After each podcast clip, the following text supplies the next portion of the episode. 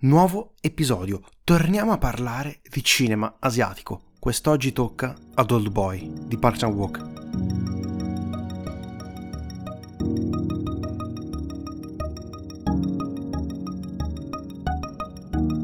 Cogliendo l'occasione della riuscita in sala in edizione 4K restaurata del oramai grande classico di Park Chan-wook Old Boy, film del 2004 che è debuttato inizialmente a Cannes, eh, direi che è arrivato il momento per dedicare un episodio a quello che parto subito con le mani avanti, è uno dei miei film preferiti e penso anche Aurelio abbia la stessa opinione.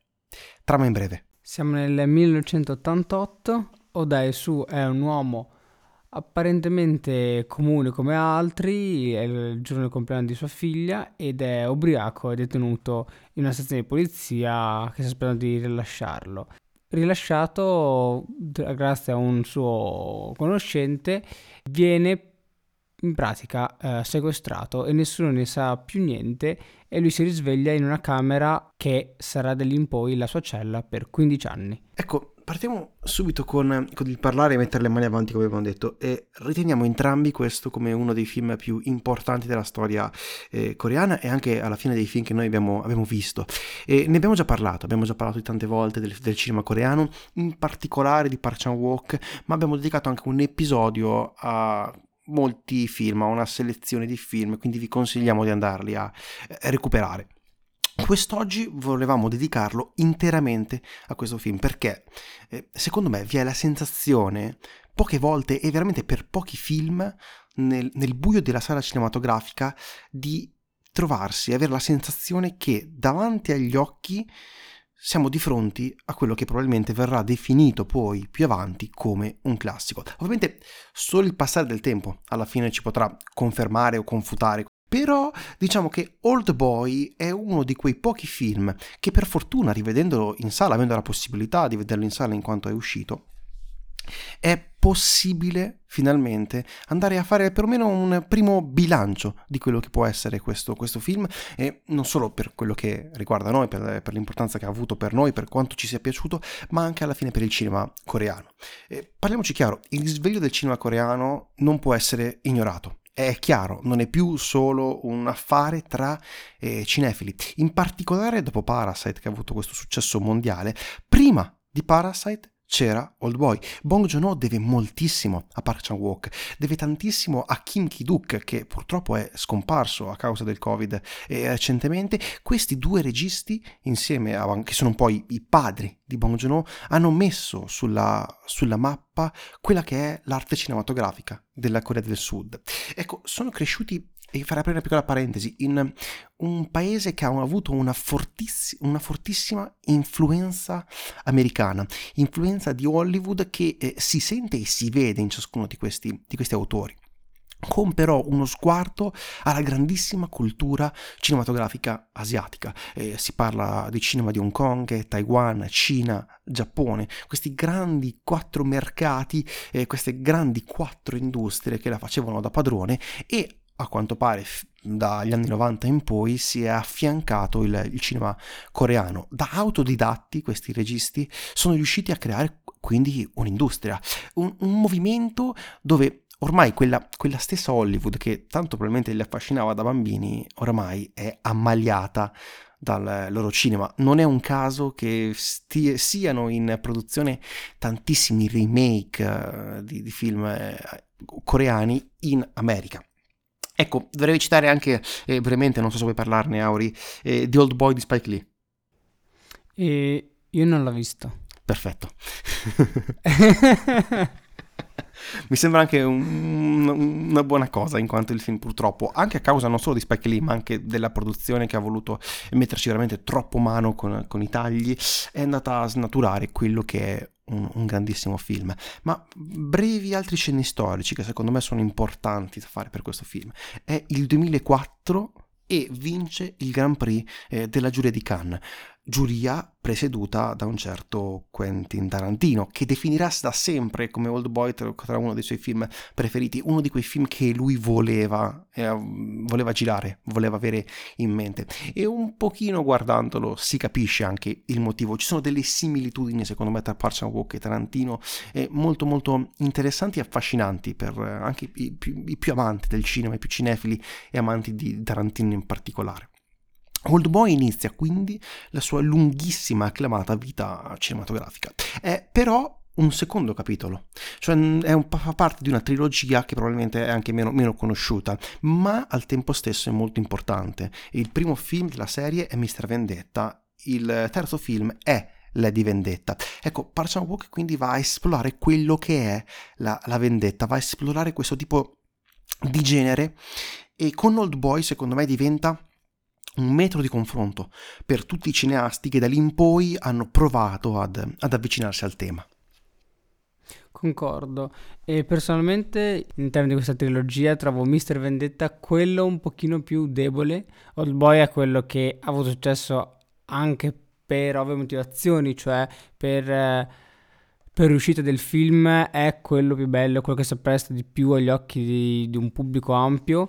Eh, da prendere in considerazione comunque che la storia è tratta da un manga, infatti nel film comunque si vedono peculiarità e aspetti, personaggi molto caricaturati come aspetto e come vicende che sono conside, sono normali in, appunto nei manga, quindi nei fumetti. Mentre di Vendetta a me è sempre piaciuto, eh, infatti quando si parla di Old Boy eh, non si citano mai gli altri due, la trilogia di Vendetta, perché come detto te è poco conosciuta, però io talvolta consiglio di, di vederli, tutti e tre, soprattutto le di Vendetta, perché sono interessanti. Poi ci ritroviamo che l'Old Boy è stato forse, anzi è stato sicuramente il film di lancio a livello soprattutto internazionale per Park Chan Walk, poiché da lì in poi nell'arco di pochi anni, cioè dieci anni, è andato a girare anche il suo primo film uh, all'estero che è Stoker altro film, così facciamo una specie di mini monografia di Park Chan Walk, il film precedente a Stoker che è Thirst o in coreano Bakwiki che non so come si legga e è bellissimo, io questo lo consiglio e l'ultimo che ha girato è il 2016 ed è Mademoiselle Agassi o The Handmaiden che noi due conosciamo benissimo. È stato mo- molto bello, non so se ne abbiamo già parlato anche tra l'altro nel podcast, però siamo onesti, ha mai fatto film brutti Park Chan Walk? Io con alcuni non ho visto. Io, I primi tre non li ho visti. Non ho visto neanche Sono un cyborg, ma va bene. Però mi ha sempre affascinato, dato subito il titolo, ma non l'ho mai visto. E quindi film brutti potrei averli fatti. Di quelli che ho visto, brutti, brutti, no. Tipo, come ho detto, Mr. Vendetta è forse meno riuscito personalmente, però eh, sono film che ho visto l'ultima volta dieci anni fa. Eh, però per brutti brutti no. Cioè, perché secondo me siamo di fronte a uno dei migliori registi della sua generazione. Proprio a livello mondiale è difficile trovare altri cineasti che abbiano la capacità tecnica che ha Park Chan-wook. E non solo di regia, che ne parleremo magari più avanti, ma anche in quello che è poi la sceneggiatura.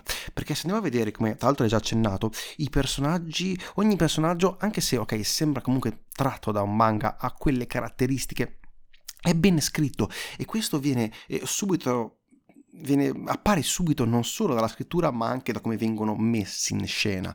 Eh, ogni scena però è pesata ed, ed, importante, cioè anche quando alla fine, parlando proprio di sceneggiatura, lo spettatore inizia per quello che poi è il film, perché eh, inizia ad essere magari parte come un film di vendetta, è poi diventa un pochino un thriller, eh, quindi c'è comunque questo enigma che lo spettatore inevitabilmente si porta a risolvere, cerca, fa parte proprio della psicomania, cercare di questa, questa, curiosità che porta a risolvere il mistero del rapimento di Daesu. E ponendosi queste domande, che però apparentemente sembrerebbero non avere risposta quando uno guarda, guarda il film, se non fosse che Park Chan-wook anticipa lo spettatore e riesce proprio, a, eh, te ne accorgi proprio sul finale, ha completamente rapito la tua attenzione e, e, lo sguardo, come pochi registi sanno fare. E quelle domande che uno si poneva e pensava, ah però eh, cavolo è un buco di trama, vengono eh, inevitabilmente risolte sul finale del film. E questa è una cosa veramente incredibile da fare per una sceneggiatura che è, ok, è un film di vendetta, è un film magari molto più d'azione, però è veramente molto stratificata e densa. Sì, ci sono uh, vari strati, come vari strati al personaggio in cui andiamo a, a vivere, a muoverci all'interno del, all'interno del film e proprio su vari aspetti che come detto sul, sul finale si vanno tutti a congiungere con quella spiegazione che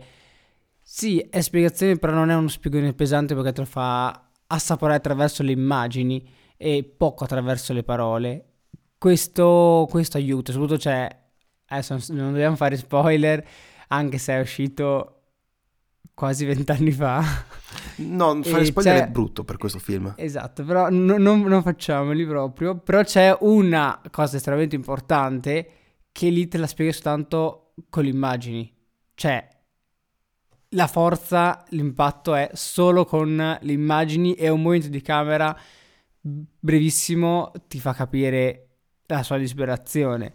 E, e quel, questo è proprio opera di uno che sa, sa gestire la camera, sa gestire cosa inquadrare, sa gestire lo spettatore, lo spettatore in sala, sa gestire le sue emozioni mentre vede un film e quindi è estremamente, inter- estremamente interessante e come detto è estremamente impatto quel momento che non posso scrivere altro se non andare a fare spoiler. Eh, eh, ci sta bene vorrei sottolineare da vivere in sala. Ora che ce n'è la possibilità andare a vederlo in sala perché è un film che eh, come pochi altri è una cosa che poi alla fine ripeto sempre in ogni episodio ma credo che sia importante andarci. E in particolare per Old Boy è un film che vive in sala cioè guadagna secondo me un 10-20% di, di bellezza e anche magari perché adesso comunque è in versione 4K quindi anche è più facile da vedere in questi schermi più, più moderni Cosa interessantissima, sempre parlando della sceneggiatura che avevi anche accennato, è il personaggio di Daisu, perché non è un personaggio così semplice.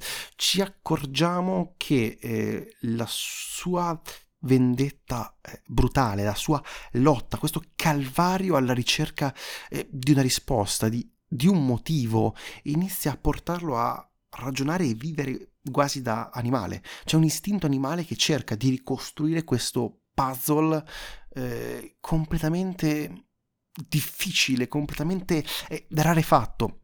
La cosa interessante è che la vendetta, che poi è il tema centrale, è il, diciamo, il filo conduttore di tutto, questo, di tutto, questo, film, di tutta la trilogia, perché parliamoci, i tre film si basano, non sono storie consecutive, sono semplicemente ognuna storia a sé stante che hanno come tema il genere della vendetta. Questa vendetta è ricorsiva, è un cane che eh, si morde la coda, come se ogni personaggio alla fine fosse parte di questa, di questa coreografia, di questa, di questa, danza che viene orchestrata dal regista coreano. E, e, parlando anche di questa danza si vanno a trattare, secondo me, vari temi. Il principale ovviamente è la perdita di identità, cioè questa persona si ritrova dopo 15 anni a uscire fuori dal mondo, ha perso probabilmente eh, tutto, ha perso la ragione e la forza che, che vince.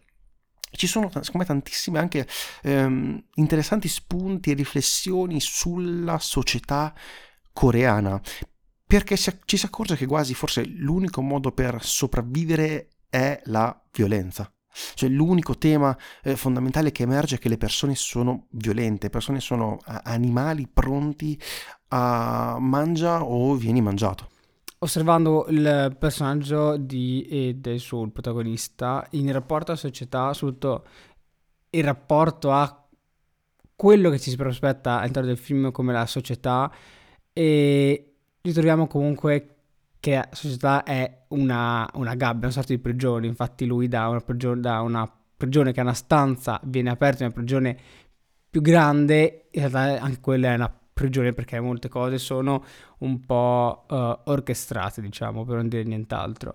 E, e sopra, che si ergono sopra queste gabbie che sono le che è la società, che è sopra gli individui comuni, ci sono questi, questi personaggi estremamente potenti dato quantità di denaro che hanno. E questo secondo me è un elemento molto presente forse nel cinema coreano. Cioè un po' lo ritrovo mm, anche in um, in Bong Joon-ho e anche in altri film, cioè e, i, gli stolti o gli inetti e spesso sono quasi costretti a attuare una violenza per difendere loro stessi o qualcosa vicino a loro e per affrontare questi elementi potenti che attuano la, la violenza soprattutto attraverso i soldi e quindi vanno a manipolare la società.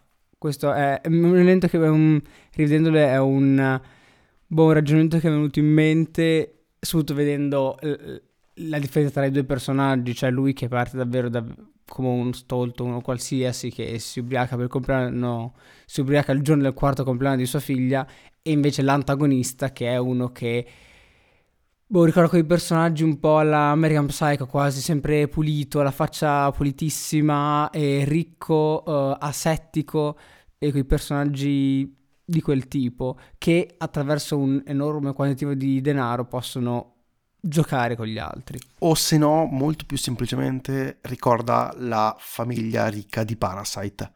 Eh, è vero, questo è un tema che accomuna molti registi coreani, accomuna il cinema coreano, anche Burning, e tratta comunque di questo eh, classismo sociale in- intrinseco della, della, Corea del Sud ed è molto interessante come tutti i registi lo vedano come un problema importante ed assillante, che eh, se ci pensiamo in tutti questi film è come un filo conduttore.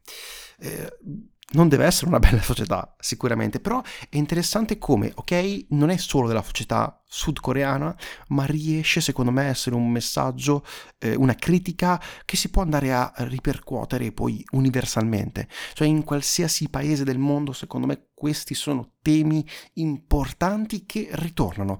E è la cosa interessante che rende secondo me questi film adatti a qualsiasi tipo di pubblico, cioè non sono solo tarati su magari un pubblico sudcoreano, ma sono per tutti, anche perché, come dicevo inizialmente, loro vengono dal cinema hollywoodiano, cioè loro hanno in mente questa idea di cinema fatto per le masse e per le persone, poi nel frattempo ci vanno a inserire la loro visione, eh, anche quando si tratta alla fine di un film fortemente di genere, perché parliamoci chiaro, questo è chiaramente l'esempio, secondo me, di uno dei migliori film di genere che si possano, possano fare. Questo è grande cinema, è il cinema che, eh, e qui ci ricolleghiamo un pochino ai nostri precedenti episodi, che piacerebbe secondo me ad Hitchcock, perché Park Chan-wook, eh, secondo me, ha pieno ha preso le lezioni di, del, regista, del regista inglese e lo vediamo in qualsiasi inquadratura, lo vediamo nella sceneggiatura, lo vediamo in come riesce a gestire eh, tutti quegli elementi che vanno a comporre, a comporre il film.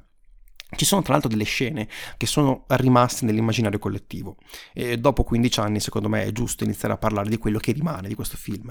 E ne rimangono veramente tante ma la più importante sicuramente è il piano sequenza nel, nel corridoio con dai su armato di, col, di, di martello che piano piano si fa avanti contro questi scagnozzi.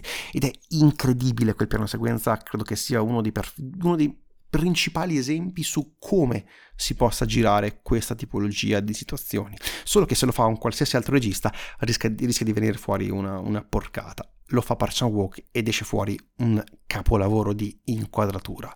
Tu che magari sei più tecnico, ti, ti affascina, riesci anche a parlarne più nello specifico, cosa ne pensi in particolare di questa scena? Allora, e diciamo che ormai è passata la storia, il piano, il piano sequenza con il martello, proprio è, è, è, è, il nome tecnico di questa scena ormai. E, e qui troviamo, uh, troviamo elementi legati molto alla tradizione del cinema orientale, cioè quello legato alle arti marziali. Infatti troviamo, boh, non so quanti sono, cioè lui contro svariati avversari e che più o meno si, si pestano, si menano, si danno martellate, bastonate varie. E qui si vede comunque la capacità di eh, stuntman eh, o comunque artisti marziali legati a quelle, a, a quelle capacità, a, quel, a quelle come dire, a, a quelle basi di, di, prendere le botte, ma sembra che le prendano davvero, e a differenza forse di quelli più americani che, boh, è una cosa abbastanza pomposa, mi, mi faccio un po' ai film americani boh, degli anni 90-80 in cui prendevi un pugno il tipo era già a terra, lì invece ci creano mischie, c'è il protagonista che cade a terra, tutto questo lo seguiamo con questa carrellata laterale, quindi si, si, si, si intuisce subito che è, è rifatta e ricostruita in un teatro di posa. E, però questo comunque non toglie la bellezza, anzi secondo me la amplifica perché troviamo uh, troviamo lui che cerca di andare contro e più più volte si trova per terra, poi sembra che sta per cedere e in quel momento torna a ricombattere e la scena si conclude che lui che arriva davanti all'ascensore, sopra l'ascensore ci sono altre persone, taglio, l'ascensore si apre nel piano inferiore e tutti gli altri sono stati sconfitti, svenuti, tranne, tranne lui che comunque è coperto di sangue. Questo ci, ci alimenta comunque l'idea come detto te, del suo istinto animalesco che prevade per raggiungere il suo obiettivo, cioè questa, questa vendetta. E tant'è che lui si va a sporcare, cioè più più volte non lo vediamo ferito, sporco. Questo, boh, attualmente, eh, rivedendolo, mi ha richiamato film molto più recenti e che molto probabilmente prendono un sacco da questo genere di film, questi tipo di film, cioè John Wick, in cui il protagonista sempre un po' ferito, che non esce mai dai combattimenti, completamente illeso e che i combattimenti son, sembrano molto reali da quanto sono fatti, be- son fatti, bene, a differenza, come dicevo, di altri film eh, americani o hollywoodiani in cui diciamo la finzione prevaleva molto di più. Ma sai secondo me cosa bisogna trarre veramente da questo piano sequenza, da questa idea di fare il combattimento? Sai perché secondo me è molto importante? Perché il, il combattimento, proprio come, come, viene, come viene svolta la sequenza, il carrello non va solo in avanti, eh, indietreggia. Ah, no, torna anche indietro, assolutamente. Cambia in base a, il, a chi ha il potere, diciamo, dello scontro in quel momento. Ma lo scontro viene mostrato grazie alla regia perché eh, le botte uno può anche può anche vedere, anche se siamo un po' distanti, magari non se le danno veramente, ma è la regia che secondo me crea la violenza. Ed è importantissima, una lezione fondamentale per chiunque voglia approcciarsi nel voler fare un film in cui c'è un combattimento, andare a vedere come lo gira Park Chan-wook, andare a vedere come mette in scena lui la violenza, in questo caso come i combattimenti, è importantissimo secondo me per eh, far sì che eh, non sia solo una coreografia, ma sia la regia, cioè il piano della violenza competenza passa in mano al regista. Non è importante che gli attori si diano le botte veramente, l'importante è che il regista sia capace di prendere e farci credere che quelle botte siano vere. Tant'è che l'unico elemento in CGI che viene aggiunto in post produzione è il coltello, tutto il resto è fatto in piano sequenza vero. Questa è una cosa che, una piccola chicca che ci tenevo a sottolineare e che aumenta secondo me l'importanza e la bellezza di questa scena. Ce ne sono tantissime altre che però ti fanno capire come questo film alla fine sia diventato cultura popolare. Eh, si vede che eh, Tarantino prende molto da, questo, da, questi film, cioè si possono fare secondo me dei, dei parallelismi tra Pasha Walk e, e, Tarantino.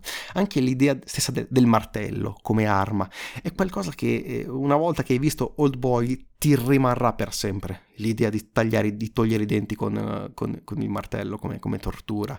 Eh, ti rimarranno in mente quei personaggi. E, e, questa è la cosa che pochissimi film, cavolo, riescono veramente a fare. E ce ne accorgiamo ora che sono passati 15-16 anni ma se ne si poteva accorgere quando è uscito in sala.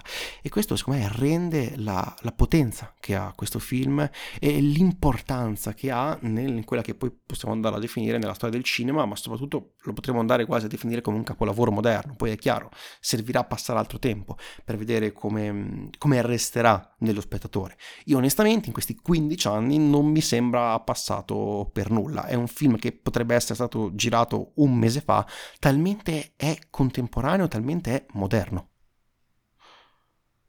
Sì, cioè l'unica critica in cui si critica che potremmo muovere in cui si vede un po' il passaggio del tempo è, è soltanto le formiche in CGI, quella formichina lì, però è, è una finezza diciamo estremamente trascurabile perché se iniziamo a vedere queste cose, la maggior parte dei film che consideriamo capolavori e, e quindi film classici cedono a questo livello. Io parlerei della regia, perché eh, si ha veramente l'impressione di trovarsi di fronte a un prodotto audiovisivo raro. e onestamente la regia è, è magistrale, cioè ogni inquadratura è, è perfetta, pensata, è pesata, equilibrata per ciò che la storia deve raccontare. Cioè, Chan Wook mette veramente tutte le sue abilità in mostra. Siamo di fronte a un Trento cristallino, veramente è br- forza brutale nelle inquadrature per mostrarti quanto cavolo sia bravo tecnicamente. Ma è chiaro, c'è il rischio no, che uno passa e faccia troppa tecnica e magari sembra quasi che voglia, voglia esporre una, una, inutile virtù, virtuosismi completamente inutili. E però ehm, lui lo fa per la storia, cioè è sempre legato a quello che deve raccontare. Poi è chiaro, è una linea di demarcazione tra la tecnica sopraffina e inutile virtuosismo per tirartela, che magari forse va anche un po' per il gusto personale delle persone. Io sicuramente so che pochi registi possono permettersi una tale abilità nel, nel girare. Concordo oh, pienamente, e poiché... E ritroviamo in lui svariati movimenti che possono sembrare superflui, però vanno a sottolineare certi momenti, certe situazioni. Sono movimenti camera che comunque bene o male abbiamo già visto uh, sia prima di questo film sia successivo, quindi non sono niente di, di, nuo- di nuovo questi virtuosismi, ma li usa secondo me in modo giusto. Prendiamo comunque in considerazione che è un film di, è un film di genere, un film thriller con ovviamente mazzate varie, quindi ci aspettiamo sì movimenti, però non, non, non sono sempre costanti, cioè ci sono dei momenti in cui sono necessari, certamente proprio che ti vanno a sottolineare con forza certi aspetti, come evidentemente siamo abituati o abbiamo visto anche in altri film, e, e certamente come per esempio il, quel piano sequenza del carrello lì forse sì, c'è abbastanza innova- innovazione, cioè di utilizzo, un, mo- modo creativo per riprenderti una, una, scena e per portarti dentro a quella scena. Ci sono anche altri, come, come stavo dicendo, altri tipi di movimenti, altri cioè, momenti che sono proprio delle zoomate che richiamano il cinema di arti marziali anche anni 80. Quindi diciamo che Park Chan-wook è tipo sbizzarrito se divertito perché a me sembra una regia molto divertente, molto dinamica, però non confusa, quindi con sempre bene in mente quello che voleva far percepire lo spettatore. Sì, è un trattato su come eh, girare con un film. Se uno riuscisse ad avere eh, un, un decimo delle abilità che ha Park Chan Wook, girerebbe secondo me comunque un buonissimo, un buonissimo film. E la cosa secondo me anche inoltre interessante da, da, tirare fuori da questo film è il montaggio, perché come riesce a sottolineare il montaggio alcuni passaggi e alcuni tagli eh, sono veramente geniali. Cioè io eh, sono rimasto estasiato proprio da alcuni tagli di montaggio che un pochino mi ricordano Edgar Wright, che tornerà per un, una breve curiosità più avanti. Cosa ne trovi tu del, del montaggio? Allora, il montaggio è, personalmente lo trovo molto interessante, soprattutto perché in certi momenti va a levare, cioè va a togliere un pezzettino per non farti vedere nulla, però il, non, diciamo, non crea un buco. Togli il superfluo. Sì, toglie il superfluo e la storia comunque scorre, scorre bene e non, quindi continua a, a portarti avanti la storia con un ritmo crescente, quando deve essere veloce rapido è veloce e rapido. Quello, quello, mi piace, cioè in questo genere di film che comunque dura due ore, ci sono dei momenti che se la prendo con calma, però non troppo perché c'è sempre qualcosa, c'è sempre la presenza del, dell'antagonista ovunque che è quasi quasi, è quasi più da paranoia quando lui è fuori dalla, dalla, stanza dopo 15 anni che quando era dentro i 15 anni. Cioè, la presenza del, dell'antagonista del tipo è quasi più oppressiva quando lui è fuori a piede libero che quando era dentro.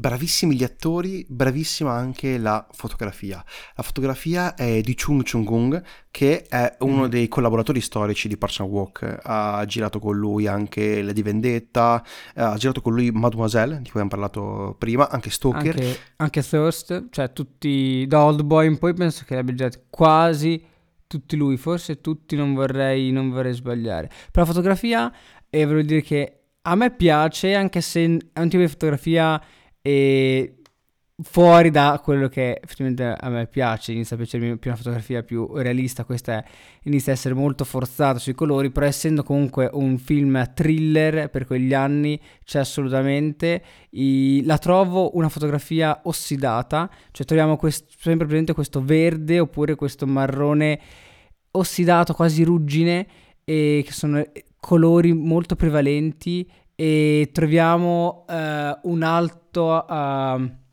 livello di contrasto poiché vediamo che ci sono sempre dei neri molto cupi e dei punti luce molto forti. Che poi sono quegli elementi che si ritrovano sulle pareti delle stanze interne sì, a sì, tutte sì. le stanze del, de, del, film. E volevo fare il collegamento perché il, il DOP è il nuovo eh, DOP di Ultima notte a So di Edgar Wright che abbiamo visto mm-hmm. recentemente, il trailer è uscito, dovrebbe uscire a fine, a fine anno ed è uno dei film che attendo veramente tantissimo, forse quello che sento di più prossimo, nel prossimo anno.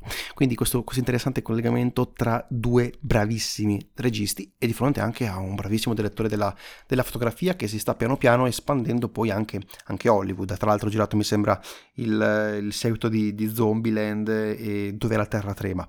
Quindi sta iniziando a lavorare anche, anche all'estero e ha fra l'altro girato anche Hit di, di Andres Muschietti. Quindi sta iniziando a diventare uno dei più importanti dei DOP forse che lavorano di più nel, nel, settore di Hollywood. È molto interessante come le maestranze, e qui ti, ti dà anche l'idea come la Sud Corea sta diventando importante a livello produttivo, questa industria stia avendo successo eh, non solo in Sud Corea, non solo in Asia, ma anche all'estero. Cioè le, i suoi tecnici stanno andando a lavorare per eh, le grandi produzioni hollywoodiane e questo è sempre un buon indicatore che l'industria sta funzionando molto molto bene.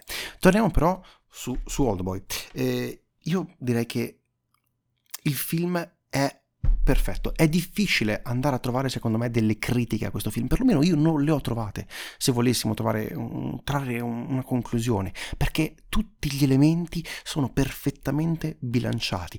Non si riescono, uno guarda il film una volta e lo vorrebbe vedere altre due, tre, quattro volte, talmente è, è perfetto ed intrigante. Come riesce a catturare lo spettatore Park Chan-wook in questo film è difficile trovarlo in altri, in altri in altre pellicole, anche dello stesso genere, ed è per questo che eh, lo dico anche magari, forse lo diciamo anche magari troppo facilmente, però questo è chiaramente un, siamo di fronte a un prodotto raro, siamo di fronte forse ad un, un grande capolavoro. Sicuramente è un capolavoro moderno. Solo il tempo ci andrà a dire se riuscirà a rimanere nella memoria collettiva, riuscirà a rimanere aggiornato come è rimasto aggiornato in questi 15-20 anni. Di certo è sulla buona strada però. Assolutamente, per, per mio rimane comunque un capolavoro, del, un capolavoro di questo genere, difatti parlando con persone di tanto torna fuori questo titolo, poiché per me ha già fatto la storia, cioè dopo 15 anni viene comunque mantenuto tra i migliori film di questo genere, ovviamente degli, degli ultimi tempi, però sempre di questo genere, quindi io quasi mi trovo sul fuoco per dire che tra, qui, tra altri 15 anni, se non faranno altri 18 remake di questo film, probabilmente ci ricorderemo con piacere. Eh beh, è chiaro, ehm, è uno di quei film a cui darei 5 stelle onestamente. È uno di quei film eh, che lo metto al pari di, di molti film belli recentemente, faccio una piccola carrellata ma alla fine ne abbiamo già parlato, come ad esempio può essere Hirokazu Koreeda, eh, Un affare di famiglia, è un altro di quei film che secondo me ha 5 stelle, come Parasite di Bong Joon-ho, perché col tempo, eh, inizialmente eh, se non mi sbagliavo aveva tipo 4 stelle e mezzo, no? se vogliamo fare un po' più i precisini, però col tempo mi sono accorto che rivedendolo più e più volte mi sta piacendo tantissimo quel film. Sono questi film che eh, uno riesce a vedere e rivedere. Quello, Mad Max Free Road, insomma, tantissimi titoli. Direi però di chiuderla qui oggi. Siamo, siamo arrivati, siamo riusciti a parlare alla fine quasi un episodio interamente su questo grandissimo film e che era anche, eravamo un po' indecisi se definirlo un effetto vertigo classici o un episodio tra normale. Direi che per ora ancora lo teniamo come un classico moderno e quindi non ha ancora quella demarcazione che ce lo fa definire un grande classico del cinema del passato. Probabilmente, come hai detto, tra vent'anni sarà da um, rivedere e controllare se effettivamente sarà invecchiato così bene come tende, come tende a dire. Brevi disclaimer finali ci potete trovare su Instagram, Effetto Vertigo Podcast, potete scriverci su mm, effettovertigopodcast.gmail.com, ci trovate su qualsiasi piattaforma eh, di podcasting, scriveteci pure, recensioni, fate un po' quello che vi pare e, e vi piace di più. Io però direi di chiudere qui oggi. Eh, vi ringrazio per averci ascoltato, io sono Tommaso. Io sono Aurelio. E questo è l'effetto Vertigo. Grazie arrivederci.